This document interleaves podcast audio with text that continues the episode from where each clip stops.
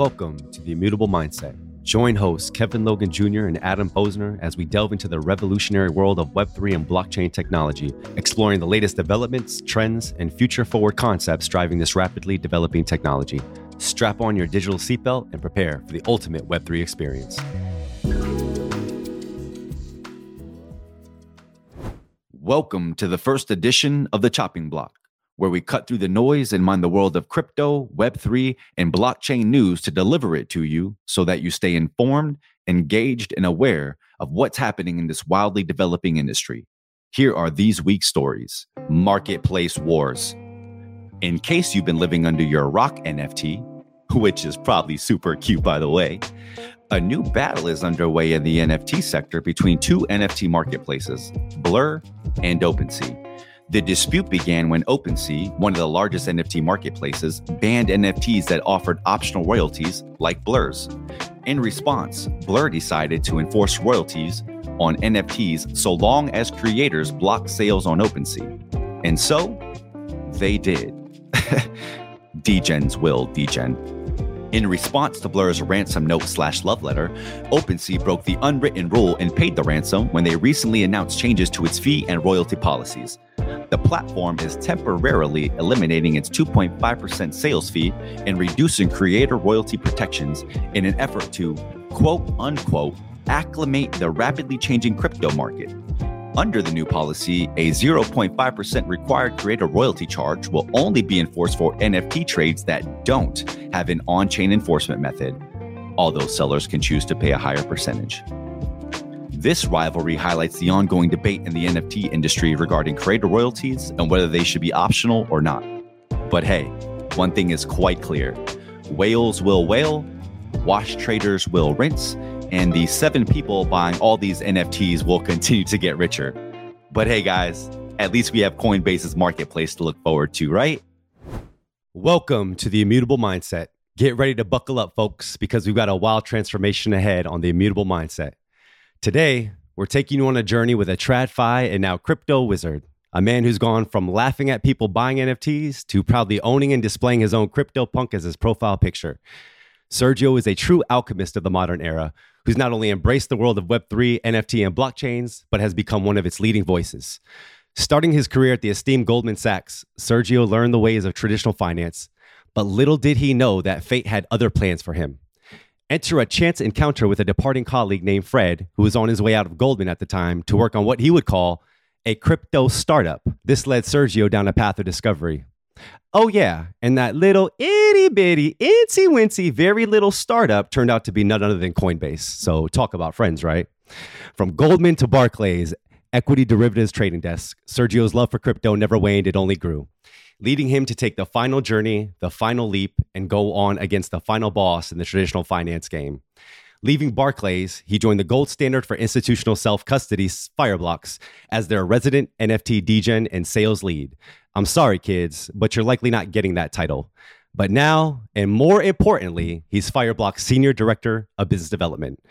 From Discord to Discord and event to event, Sergio's roots in the crypto, NFT, and Web3 space have become ever entrenched, leading him to being featured on Coindesk and Bloomberg. And most recently, he spoke at the most influential tech event in the world, CES. He's curated Real Vision's metaverse gallery full of NFTs, worked with and personally met Punk 6529. And more importantly, for this show in particular, he is a part of history, as we just told him.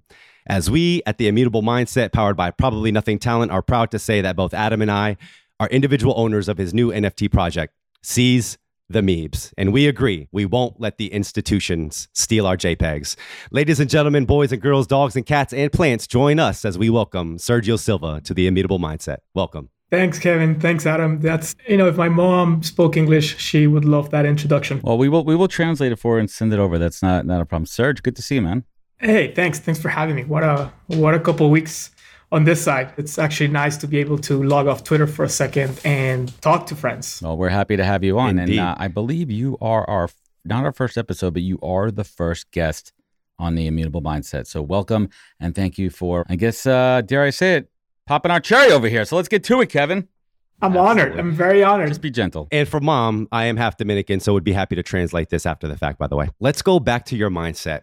You know, when you first started hearing about NFTs, because I was right there with you, right? I thought everybody spending money on these things are either fucking crazy or they knew something I didn't know. But honestly, I thought it was the former, right? And you were at that same place when you saw G Money. And for those who don't know, he's just a, a, you know, for these purposes, he's a renowned NFT collector. You saw G Money buy his CryptoPunk for 100K. What were your thoughts on NFTs at that time? And, and why do you think you had such a visceral reaction to the amount of money spent? Well, you know, I was sitting on a traditional trading desk where we value companies based on quarterly earnings and reports and projections. And, you know, a lot of those companies don't have a ton of tangibles, but it is a business and, and you know, you buy equity in that business. And so you kind of have something to go and derive valuation from. And then I see this article about this guy who bought a JPEG for $140,000. And like, you know, $140,000 is a lot of money. It doesn't matter how much money you have. That's a lot of money. I mean, that will buy you, uh, back before the bubble, will buy you like a nice house in San Antonio when I went to college. So to me, that was like ridiculous. Like, you know, you said words that I couldn't repeat at work, but it was like fucking idiot. And it really caught my attention because you know, I worked in Wall Street and you see a lot of excesses. Uh, you see people with houses that they'll never fill up and just like the most flashy ways of displaying their wealth. I never imagined that JPEG could be that. Yeah, that's that definitely comes to flashy when when you uh, have a hundred and forty thousand dollar piece of digital collectible that you put as your your PFP, and then and then that, that's what you got. That's it, and there's no utility beyond that. It's just the profile picture, definitely.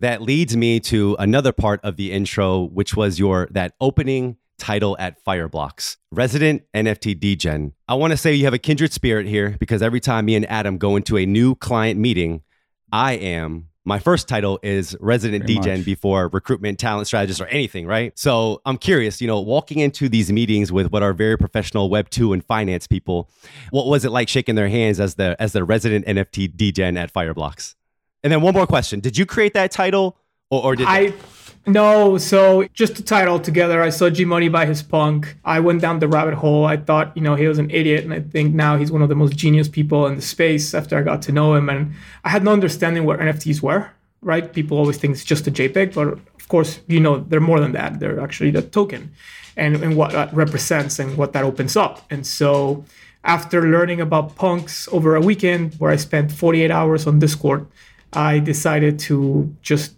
go all in and I couldn't stop thinking about him. It was like high school love when you can't stop thinking about Smitten. like the other person very much. And to the point where, you know, I was at Barclays and, and my boss was like, yo, stop talking about crypto. Nobody cares about crypto. And I was like, actually, the clients are very engaged. They think it's super interesting. And he's like, no, we're not going to talk about crypto here. So I was like, all right, fuck it, I'm out. So I decided to go to Fireblocks, and you know, I didn't know anything about crypto. I was very interested in it, but I didn't really have a lot of experience. But the fact that crypto is so open source, right? Like it's it's at the heart of it. I was able to pick up a lot just from being on reading on blogs and reading online and Discord. And so it really gave me a huge advantage because when I started Fireblocks, I was like, hey, wait a minute, you know, I'm kind of early for once. and people don't really understand NFTs and I think they're going to change the world. So I kind of just gave myself the title because one thing I learned in Wall Street was that you kind of have to find a way to capture attention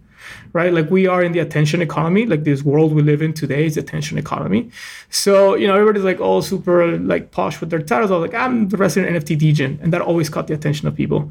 That's how it came about. I never had that title officially, but people at the office would tell you I'm the resident NFT degen. That, that's I mean that's pretty awesome. But we're in the recruiting business here, and we talk about transferable skills. So let's let's kind of flip the script on that one and talk about the transferable skills you brought from 12 years in institutional finance from Goldman and Barclays over to the Web3 degen world. I mean, let me kind of spit in a different way. How does those skills and what skills give you that distinct advantage, especially for Fireblocks, combined with your Web3 degen uh, skill set? Sure. So for Fireblocks, I think what was interesting for them was the fact that I understood financial markets well, the setup, how to, you know, when you are in a position like the one I was at Barclays, leading the LATAM equity derivative sales team, you know, we had to pitch new products and get permission internally to sell different kinds of payouts on structured notes and the like.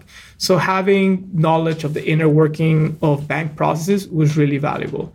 And then as we were selling to financial institutions and hedge funds coming into crypto, a lot of those guys are crypto native just because they've been right. here for two months more than you have.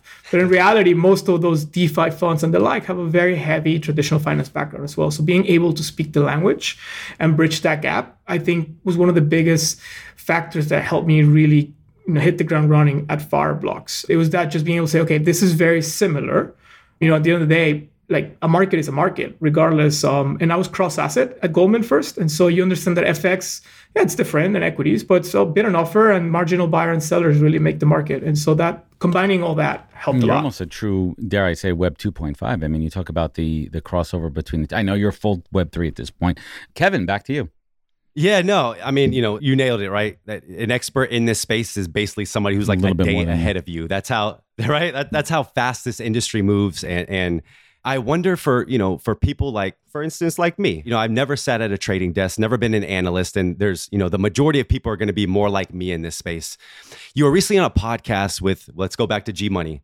You guys were kind of talking about 2022 and what you were thinking about for 2023 and you discussed something near and dear to my heart the democratization of finance and i'll speak for me very quickly i can't tell you what what defi summer 2020 and governance yield farming meant for me in terms of my understanding of TradFi, of bonds, of equities, of what is convexity, right? All that information. I think that's so important for the normal user that given that we're going to a phase where you're seeing, you know, Reddit water down what an NFT is to a digital collectible in order to get people on. You're seeing gamers water down kind of what the, the verbiage is. How do you see the democratization of finance and that education evolving in the future, given that we're kind of at the adoption phase where we want everybody in versus everybody getting that hard education? I actually hate the fact that people are washing NFTs down to one dimension of digital collectibles. Don't get me wrong, some NFTs are digital collectibles and nothing more than that but the reality is that just really limits people's ability to understand what NFTs unlock. And so I hate it. I absolutely hate the fact that people are like, oh, don't call them NFTs. That's a dirty word. It reminds me of when Tinder came out and people were like, oh, you're on that app. Oh my God, you're on that app. Like, you must be such a nutty boy. and you're like, no, it's just a very efficient way of meeting people that are attractive to me and that have similar interests and not having to go and spend you know $20 a drink at a bar every other weekend and so it was technology kind of like making something that we do in society much more efficient tinder and now nfts and so when people are like oh well digital collectibles listen i want to onboard everybody that we can. I think it's super helpful. But i think onboarding them with just a limited understanding of the potential it's just a disservice to them. Because you know for me even though i was in finance like defi didn't really appeal much other than transferring money back home to mexico. But i wasn't really interested in yield farming and the like. I didn't have the time to put into it. But NFTs, I was like, wait a minute, this is really a way to build a community, a platform to deliver value and ideas. And so, you know, if somebody had just told me, oh, crypto is just, you know, yield farming and that's it, it's like, you know, high yield interest accounts, but maybe I would have never looked further. But I got to ask you too, I got to try to jump in here. I mean, from your past experience when you get, but like, there had to be the speculative element of NFT collecting. You had to think about the buy, flip, and sell, right or wrong? Sure. No, and that's the fun part, right? It's a 24 hour, seven days a week yeah. market that is always there and you always find people. And, you know, let's remember that the NFT wave started at the end of the pandemic as we're all stuck indoors and, you know, you lost a lot of connections. Living here in New York, all my friends moved to Nashville, Dallas, Miami. Like I was left here by myself with my wife, who I love. Right. But easy know, with that one. 24 hours. Listen to this. no, and so I, I think yes, then and we can talk about the speculative part. I think it's just appeals to human nature. I mean, we are entrepreneurs are hard and risk takers, yeah. and that's why we've built this world that we've built. But to say, oh, you know, NFTs are just digital collectibles that might go up or down in value, it's just not even like five percent of of what their full potential yeah. is. And and I think it also limits those who might be in other regions that will have those ideas. I think of like going back to DeFi, right? Aave, Stani from Finland he is. Before yep. what I saw in traditional finance is only those, you know, PhDs that worked as strategists at the yep. big banks had the ability to really create new products in finance. Whereas in DeFi, anybody can it's just go and create their own. Complete, yeah. Correct. Yeah, I, t- I was talking about this earlier, right? Technology is very age agnostic. Like it's just kind of a prove it, right? So you learn it and then you prove it.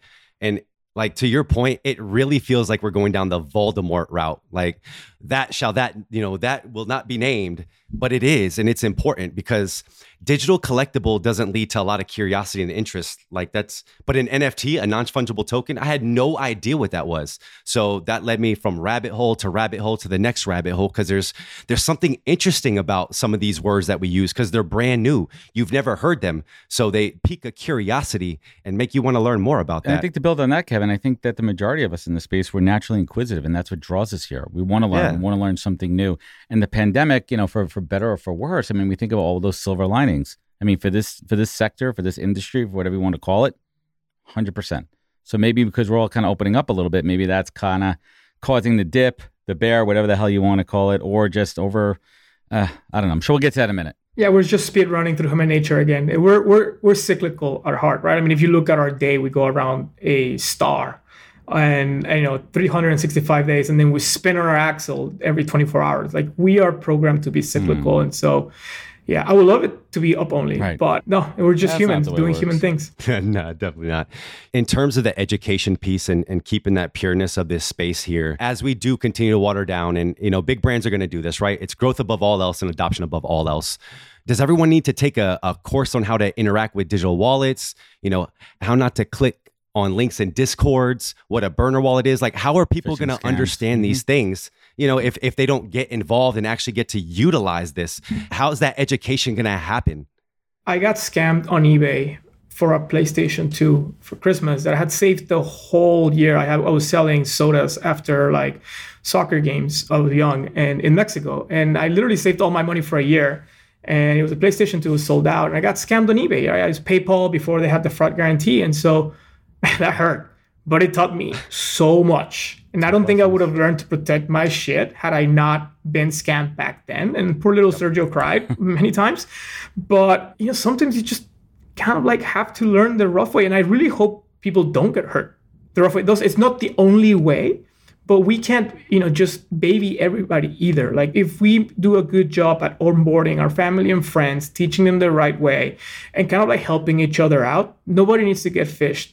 Nobody needs to get hacked or anything like that. But to also just give up that responsibility to some big brand to do it for us, it just goes against the ethos of crypto. I mean, it's also spawning innovation in the in the security and and and the across all of Web three. It's opening up new new companies and new technology and new products, which are fascinating to protect us. I mean, think about the early days of, of credit cards, how proliferous the scams were, and they kind of reeled it in.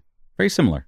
Yeah, it's all technology. Again, we're just going again through the same cycle of, wow, look, this is amazing. It's worth a hundred million dollars, and oh, maybe it wasn't worth that. Logan Paul. But, but what's what's Justin left Bieber. behind?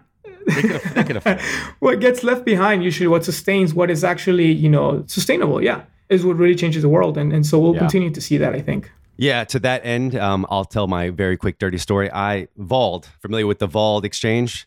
That Yep. that was my lesson. I had money on a centralized exchange. This was right around the time that everybody's like, "Get your money off, get your money off, get your money off," and I was like, "Ah, but but they they feel like a good institution. They feel like they have my back." Twenty eight hundred dollars later, no. But it was through that failure, through that loss of value, loss of my time, that I learned to not be on centralized exchanges. I got a ledger. I understood how to self custody. And that whole process happened for me. So there really is something to just getting your hands dirty right now in a nascent technology as they're building the plane as they're flying so that you can get your learnings into not Yeah, and I think you know that experience is also gonna help you guide others, right? And make sure that Yep. again, not everybody has to lose twenty eight hundred dollars in an exchange for everybody to learn. But you experience that, so many others experience that, and now hopefully they'll help others. Just like you know, you see somebody get hurt doing something stupid in a car, you tell people, hey, don't go and be stupid. And so it's just a matter of how humanity and civilization works. I think. No, totally. And kind of switching gears a little bit, but kind of on the same theme in terms of like decentralized finance and centralized finance. With what happened at, at Three Arrows Capital and, and Celsius and BlockFi and Voyager and FTX, and then we can just continue going on. You know, all these all these centralized exchanges did exactly what we thought they would do. And as a result, I'm not sure if we're actually seeing an influx of financial institutions that are more curious about DeFi, but I'm curious if you're seeing that on your hmm. side. So I'll tell you what, right? Financial institutions need to play by the rules, and those rules are not clear today. And so if you're a you know stakeholder, a shareholder, a director of such a company, you can't just say, "Oh, well, screw it, I'm gonna YOLO it," right? Like it's it's. So unfortunately, until we get regulatory clarity around some things, they, they even if they want to, they can't. At Fireblocks, we definitely see, you know, we're talking to the biggest banks in the world. We have the largest custodian bank in the world on the Fireblocks platform. And there's a lot of interest. It's shifted over the last two years. I can tell you at first, they were very interested in doing Bitcoin trading, offering that on their retail wallets. From there, it moved more to like uh, high yield savings, DeFi style stuff. And now it's just a tokenization use case that I think is really going to be the one that brings those large financial institutions into you know blockchain more fully because it really it really helps them solve a problem it's not them chasing a trend it's really a solution to a problem that they have and so yeah tokenization i think is going to be the big unlock for financial institutions once we have regulatory clarity Can I pull in a thread there? Because I, to that end, I just saw Larry Fink of BlackRock talk about that, right? I think he said the use case for the future is just that tokenization. What problem does tokenization solve for these institutions? so many problems. If you think about, for example, bank loans, which is a market that trades, you know, OTC, bank loans take 45 days to settle when you trade them in the market. And so just think about the capital that is locked there for 45 days and how valuable that is, especially for banks that have, you know, regulatory requirements to hold certain capital ratios and that is just money that's just dormant there. So if you make those processes of settlement and just, you know, being able to use zero knowledge proofs to confirm trades without really needing an, an army of 300 people in the back office is just efficiency, which at the end of the day is what technology does, right? It's like it helps us be more efficient.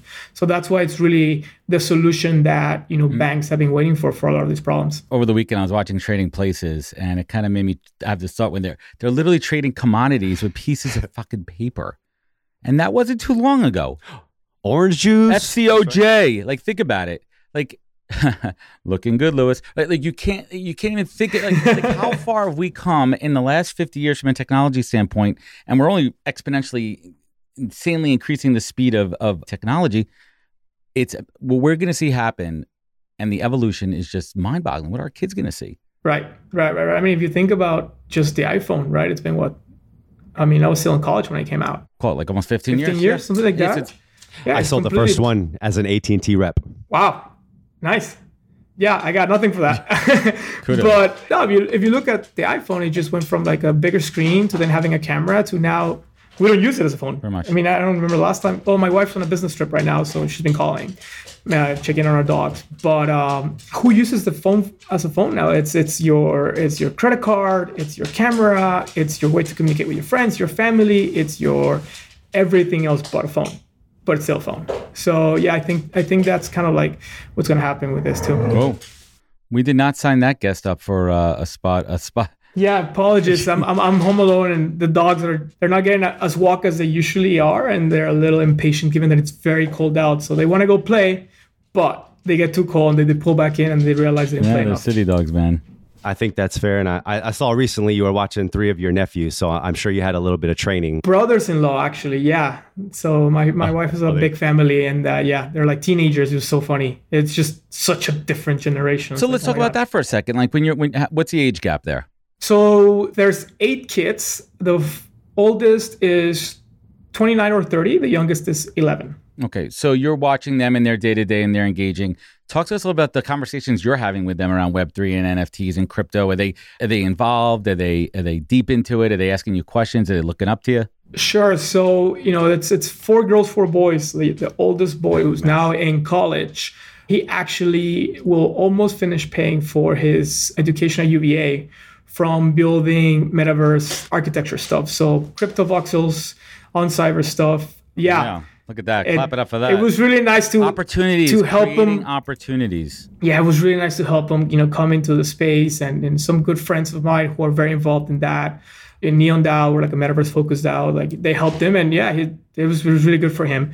The other ones, one is really into making videos. So I gave him my Meebits 3D models and he's playing with them. I apologize, the dogs are still playing. And then the other two are just not really, they don't really get it they don't really get it yet. They're like too young. They don't understand one is really into memes. So I was showing him how like memes have economic value in this economy, and he was like, "Well, I make a lot of memes. Can I make a lot of money?" Let me let me show you like, something well, here. But you know, they the funny thing is none of them question digital asset ownership. Mm. Like to them, it is it is something that very natural. It's like, oh yeah, my Roblox box or whatever they're called, and my Minecraft, and like stuff that they own in video games. They're like, oh, I get it. You know, you tell a forty year old, oh, I own this digital thing, and they say, what? Why? Like how? That's so funny. You tell a twelve year old, they're like, okay, cool. Absolutely. The Immutable Mindset is proudly supported by Meta Intro, the professional resume wallet for Web3.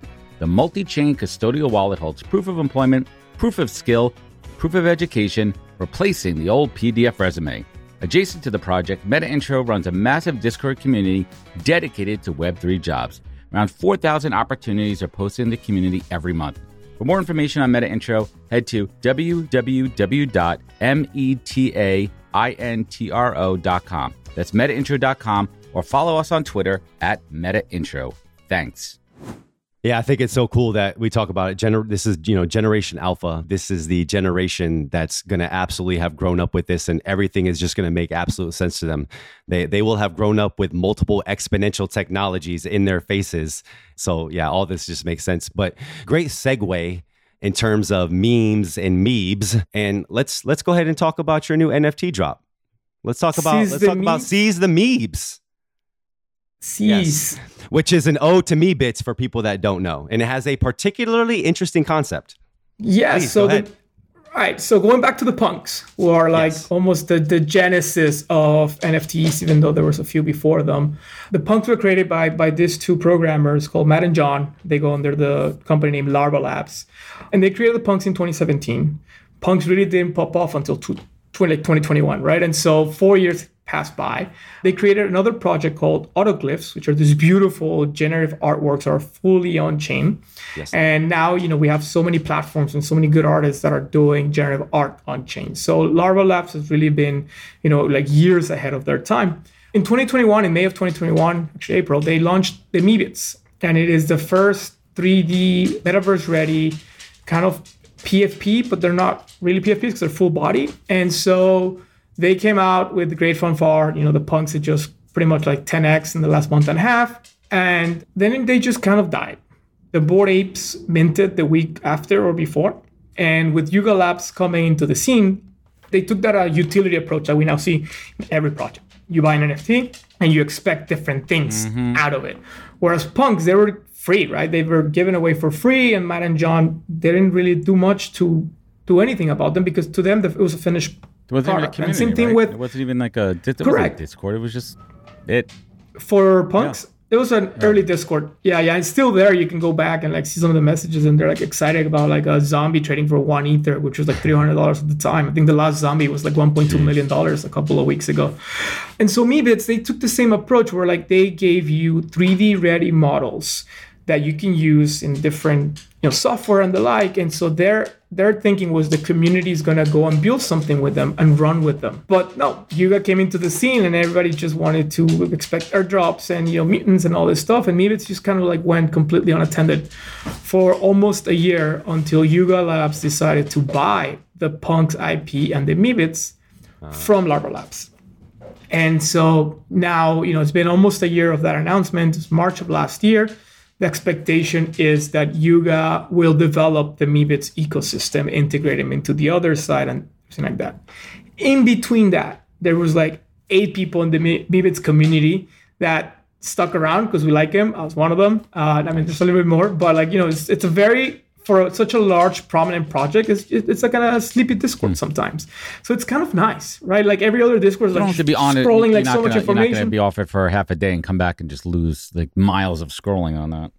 it's still and, and we'll like you know it's, it's just a handful of people so we all know each other and we interact it just feels like punk's discord back in the day before they popped up to me and i just liked the project so i was like okay well you know the intention of this project was for the community to do something about it Yuga's definitely working on it they have a team of like four or five people but meanwhile like why don't we just go and show how awesome the meebits are and given that the current meta in nfts is memes I was like, well, it's just perfect. Let's meme the Meebits into relevancy.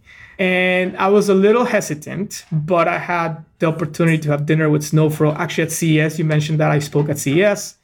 And, you know, he was, we were sharing stories and he's also, you know, Mexican background. And I was like, man, I'm so dying to do something in NFTs for myself, right? Like I've been a collector, an investor, and everything else. But it's like I wanted to really get that full understanding of how everything works from every side. And he said, listen, you have a good head on your shoulders. People know you, they respect you. When you have a good idea, just run with it. And so I had the idea, I ran it through Discord, and then I texted him. I was like, Eric, I got this idea. Now, people don't know, but Snowfro owns a full set of Meebits. Every single type of Meebit. He has a really beautiful Meebit collection. And he goes, dude, go for it. So I was like, okay. And so we launched the Meebits, the, the Seize the Meebs, I'm sorry. Wait, is this your first NFT drop? This is my, I dropped an NFT a while back that Tony Herrera bought and donated the proceeds. Then I did another charity project dish where I had a, call it, it's a wall that I have in Mexico and there's four spots for NFT PFPs to be painted oh, cool. on. And we, yeah, so we ra- we we did auctions for those, and so Batsubium, who else? Aku, so M- Micah Johnson, yep, and another person with a pickle, uh, Doodle. One, we donated about well, we we got like sixteen thousand dollars out of that, and then we used it to buy beds and fridges and all this kind of stuff for orphanages back at home in Mexico. So those were like not really projects. Thank you. Thanks to thanks to everybody that supported actually. That's great. But they're not drops, right? They were just more like using NFTs for for That's good. Amazing. This is like my first project that I've like actually had to manage. Let's pause that for one second then. Let's just talk like because the light bulb went off. I mean, when when the war broke out in the Ukraine, I mean, we saw it there. We saw the incredible amount of fundraising that went into that. That's the good PR that needs to get out there, right? Like that's a yeah. good shit. That's a good word, but instead of all the the the shilling and the and the thievery, right? We need to talk more about the good stuff and get that word out there. So so keep up the good stuff there, Serge. Thank you. I think also goes with the whole like you know digital collectible thing. Like collectibles, those they don't really make you think of like, oh, this is a good way to fundraise, crowdfund for a good purpose, and reward mm-hmm. those that support, right? Because you can have a project where you drop a token in exchange for a donation. But then in five years, you can go back to that the token holder and like drop them something else or or yep. engage them something else. So it's a great way. You know, I get calls from yeah, from the blood center here every other day. But imagine if I got a token for donating blood the first time, and then in a year they drop me like a cool piece of work from a cool artist. They're like, "Hey, come on in to redeem it." Yeah, why not? I mean, we're seeing there's a, there's a collection that I work with that we know called Young and Sick, and they're putting out. They just did a um an open project, and if you if a couple of tokens and you get the physical art, like that's a nice piece. You have that IRL, digital, whatever the hell you want to call it. But those are things that people like. It'll also help some people transition into the space Digital. It just kills me. It's it's like only the worst work in Web three besides digital collectibles. No, you don't like that one at all. No, no. It's like when they try to make here in Manhattan like new neighborhood yeah. names by like making like middle Manhattan. It's like oh Mima and like no bro like stop at Tribeca and so. So hot south to Harlem. No, it's not gonna work.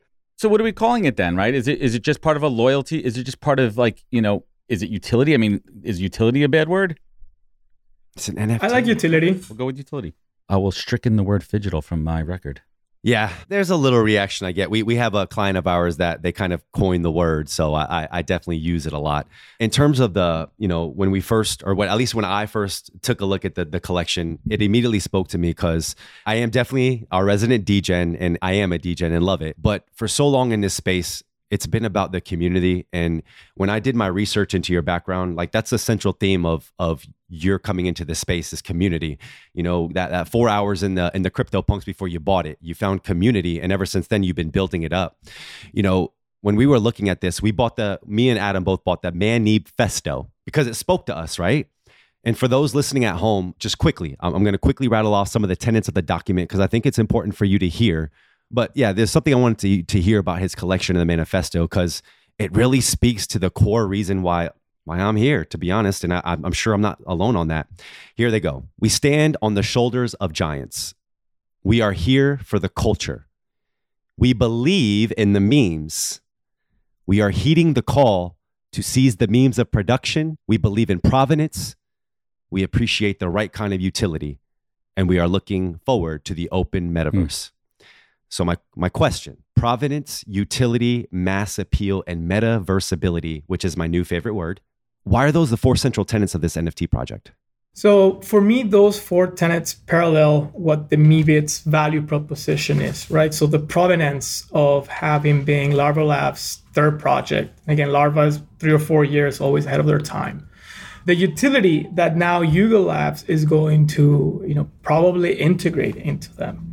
The mass appeal. I mean, these are really cute human-like characters, and while people are in love with animal PFPs today, I do think in the future Actually, if you look at the history of art going back to the caveman days, any museum, 95% of the art depicts human forms. We love ourselves. We just, you know, we, we we're voyeuristic as they come. And so that's the mass appeal part. And for NFTs, you know, what brought a lot of people into the space, other than the money, is just the art, the fact that you can buy digital art, right? So to me, art, mass appeal, that goes hand in hand. And then metaverse ability, the fact that Meebits come with ready, fully rigged 3D assets that can be used in the metaverse. And for me, the means, you know, and just the culture will be the foundation of us building that open metaverse, that virality of repeating, hey, this is really cool, like this is what you can do. That that's how you build a culture, that's how you build a civilization, right? It's that common belief in something, you know, in Jesus, in different kind of God and fire and like whatever has been through history is that common belief in an idea that builds a civilization. And so that's why I think metaversability, you know, ties it all together. I love that. And I'll, I'll be completely honest in saying I went straight degen and I own three cards now. Most recently this morning's drop, and I am looking forward to the upcoming ones. But, you know, for me personally as a holder, it's been a fun experience. Was creating the collection a fun experience for you?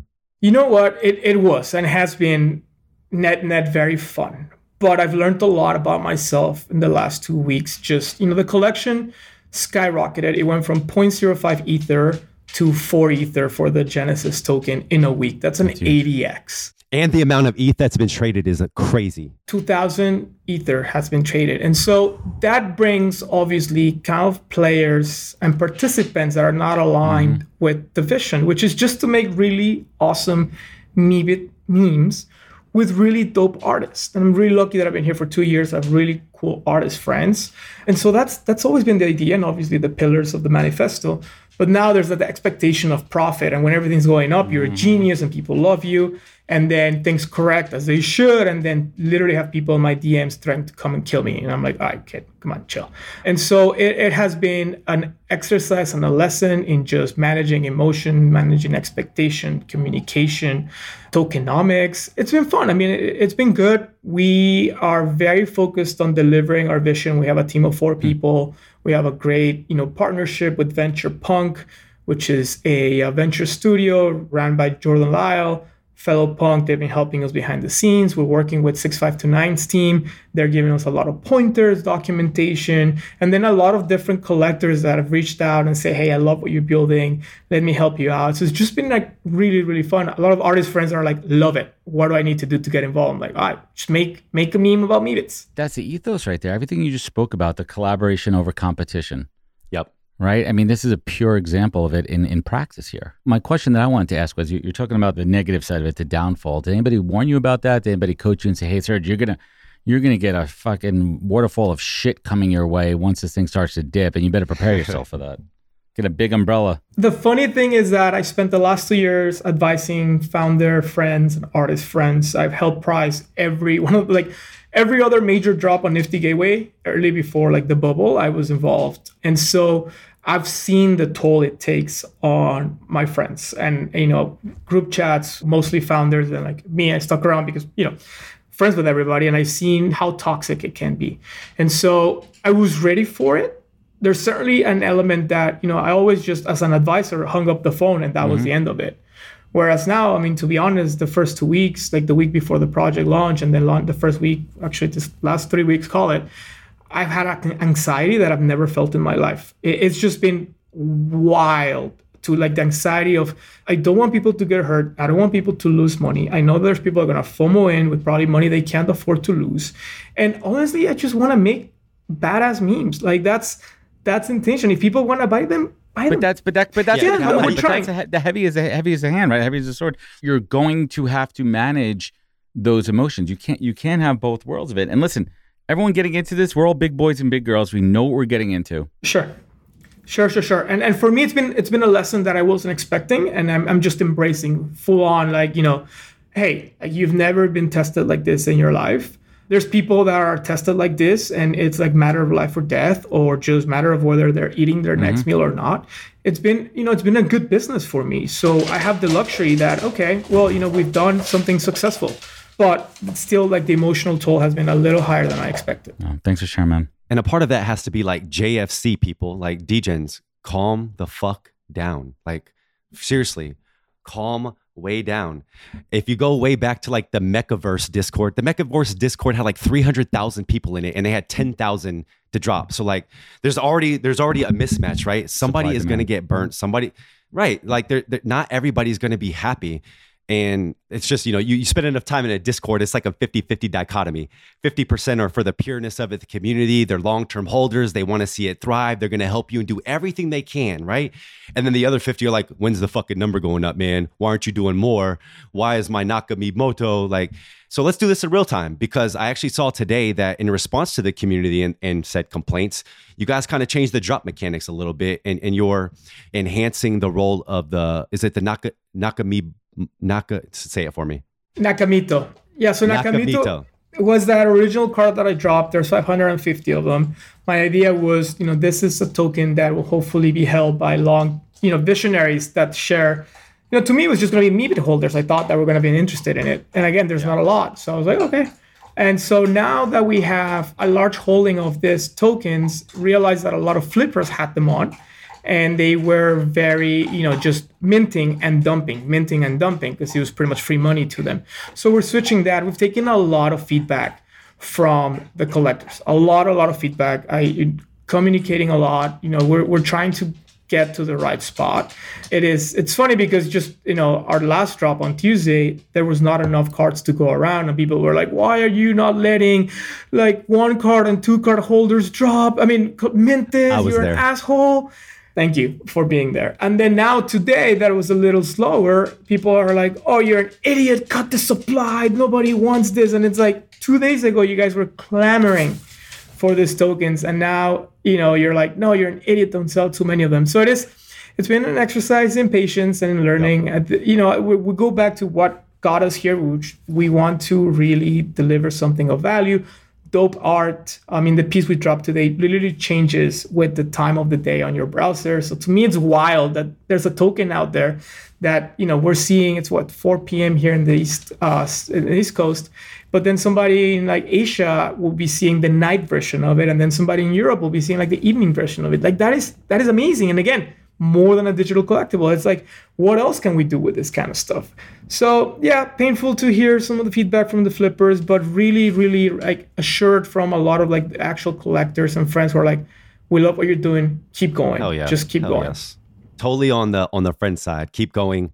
Started as a DJ here, but I'm here for the long haul, and I think you guys have some some damn good plans and a damn good foundation. So definitely keep going.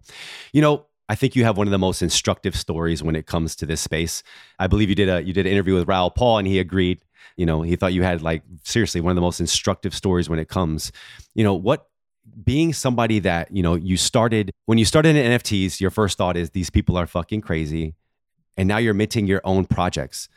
What advice would you give to someone who's interested in creating their own NFT collection or investing in NFTs for the first time, given your, you know, just your story uphill both ways in the snow? Yeah, I think it's something that people say and, and a lot in the space, and you don't take it into consideration until you've gotten burned a few times, but really is do your research, right? There is no need to go and invest any kind of money. It doesn't matter if it's $2 or $2,000 or $2 million. If you don't understand what you're getting yourself into, there's many more people out there that do, and you're probably the one that's going to pay for, for that. Hold the bag. And so I think Right. I think doing your own research is is is you know it helps you, it protects you, but at the same time it educates you, and it really gives you the opportunity to say, okay, well, like actually this is something awesome. It's not just like number go up. Like this is interesting and valuable because of X Y Z, or hey, this is deeply flawed, but if we made this change, it could really work, and then you go and launch your own.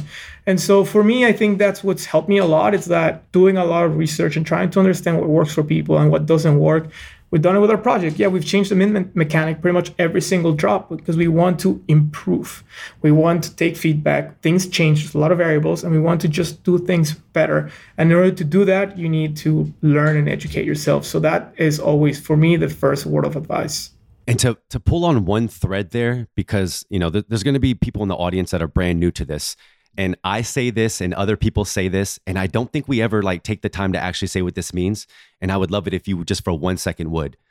What does do your own research mean? And do you have any examples of how to start that for somebody that's never started it? Sure. So people always ask me, I want to do crypto. Which token should I buy? and it's like, always, dude. Imagine, imagine just standing outside like a mall and being like, I want to have kids one day. Let me just grab another person and say, hey, we're married now. Let's pop out a kid. Like, no, why would you do that? Even if they're beautiful, you're like, why would you do that? And so, right, you test drive cars, you go on dates, like you, we, yep. you, do a lot man. of testing and learning and education. And, and, and so, same thing with crypto. You want to be in crypto, you don't need a dollar to be in crypto right? You need to understand what's happening. So, what does do your own research mean? Read the Bitcoin white paper. That is the foundation of the space. It's really easy to understand. Yes, there's some stuff that might be complicated, but that really gives you the ethos of what we're here. Read the Ethereum white paper. The Ethereum white paper builds on top of the Bitcoin white paper. It's actually not a difficult read, and you actually understand how wallets work and how smart contracts work. And so honestly, like that's the first thing I send people. Right. And then depending on your area of interest, if it's DeFi, go on like Bankless or something like that. If it's NFTs, the NFT now and stuff like that. There's so many resources, yep. there's so many people giving out free education and free content. Don't take them at their word, though. I think that's also important because you never know their intentions unless you know them personally. So take a bunch of different opinions, and as as you iterate and learn more, you align with certain views, certain communities, and that's when you can say, "Hey, I want to be part of this." Heck yeah! Don't trust, but do verify. Yes, 100%. Correct. So we are almost at the end of our show. But before we wrap up, I did want to take I want to take you through a quick lightning round of questions for the audience to get a better understanding of where your heart lies. So I'm going to ask you 10 questions and for each one I need you to answer one or the other. And for any that you don't, you have to promise right after this show you take a shot of something strong. If that's your vice. Yeah. If that's your vice. If that's yeah, your vice. I, am I'm, I'm rolling Jan dry Jan into dry Feb, but um yeah, okay. we'll uh Flavored water is a good second choice. Perfect. Okay. All right. One, Charlie Munger or Warren Buffett? Ooh, I'm a big Charlie Munger fan. Nice. I, I have seen him speak in person at the Berkshire Hathaway conventions, and he's just so witty. Like I'm sure he loves memes. Warren's smart, don't get me wrong, but Charlie's just it's, it's, amazing. Quick anecdote of Charlie, if I can. I was in college, drove up to Omaha with a couple friends to listen to them speak, and they do this like 12-hour session of Q&A from the audience.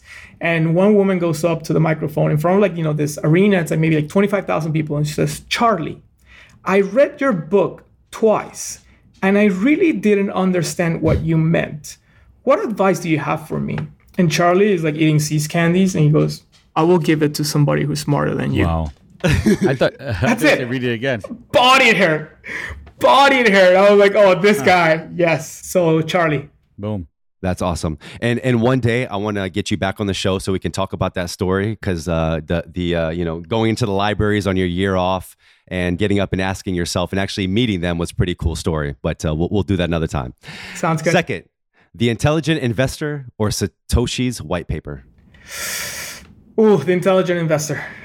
Nice. I like I like Satoshi's white paper. Like I said, it is a corner store, a corner. Yeah, it's the foundation of crypto. But the intelligent investor for me was kind of what put me in the direction of of TradFi and what honestly got me to where I live in Manhattan. And, and you know, I, I met my wife in Wall Street, and it just really changed my life. I was studying engineering for a year and then I said I want finance. And so here I am, right? I worked at Goldman and all that stuff. It's nice. And it really started with just picking up The Intelligent Investor and reading it back in the day. Dog agrees. Sounds like he doesn't agree. Crypto or TradFi? Ooh, obviously crypto, but that's actually a tougher one. If we had diff- like more specific categories, there's some that I would pick TradFi for sure. But as a whole, crypto. I'm making it hard on you on purpose. Being conservative or taking risks? Oh, taking risks all day long. There you go, my all man. day long. Barclays or Goldman? Oh, Goldman. Absolutely no question about it. Listen, I spent seven years at Barclays, five at Goldman, but it's funny. The first day at, at orientation at Goldman Sachs, they came in and they told us, listen, you will always be the Goldman person. Wherever you go, whatever you are, at whatever point in your career, you'll always be known as a Goldman person. And seven years I was at Barclays, to my clients and everybody else, they were like, oh, he's a Goldman guy. It was just so wild. That's crazy. I've never heard that. Good to know. Is it called football or soccer? Oh, football. My man. Do you seize the moment or do you seize the memes? Mm. I think you seize the memes. There you go. Olivia Rodrigo or Taylor Swift? Oh, uh, depends. For what? Oh, I'm a Good big, point, I'm a, point, am a big Swiftie. I'm a big Swiftie. I love her music. I think you can. It's, she's somebody that puts like her her emotions and her experiences into Quite her work, and and I, yeah, and, and so I I can appreciate that because I do the same and I wear my emotions on my sleeve, and so yeah, Taylor for the music. There for the music. Taylor. Perfect. Yes. There we go. Bitcoin or Ethereum? Oh, Ethereum. Ethereum. My I think Bitcoin is great, but Ethereum has just changed my life and, and so many others and will continue to change the world. And last question NFT degen or NFT creator? Ooh. Degen at heart. I think it's also kind of became a Nice. dirty word, but it doesn't have to be. I think degen speaks to passion, speaks to having skin in the game, speaks to being able to take wins and losses. When you're a creator, you're mostly just a little bit more conservative. Uh, degen is kind of like a badge of honor at this point. It is. You know, we, we will keep that alive. And I know Adam will do his part. I'm I'm getting All right. involved, man. As I'm getting I'm going You deep. are. You- no, my I mean, hands are as- dirty. as This, far year- as- this past year, man, I've gotten rolled up the sleeves. I'm in the mud. I was referring to us going into client meetings and me being the resident Oh, I, NFT I, I, degen. I see where you're going that one, but it's okay. Yeah. You, you, you do got that one. You got that one. All right. So uh, we, we are here to wrap up our show. And to wrap up our show, we, we do it in a way that I start my mornings. And every morning I pull up Chat GPT and I ask it a joke. Sometimes it makes me laugh. Sometimes it makes me giggle. We'll see what's going to happen here. So I'm going to tell you the prompt I gave it, and then I'll give you the joke. Let's see if it's funny. Hey there, Sergio. Oh, you know what? I don't have the prompt. So I'm just going to give you the joke. we'll go back. Hey there, Sergio. Welcome to the show. So I hear you traded in your suit and tie for an NFT portfolio and a crypto wallet. I can only imagine the looks on your old coworkers' faces when they found out. I bet they were all thinking, ha ha ha, he's a DJ now. Hey, by the way, where do I buy Bitcoin? Ha, welcome to the wild world of Web3, my friend.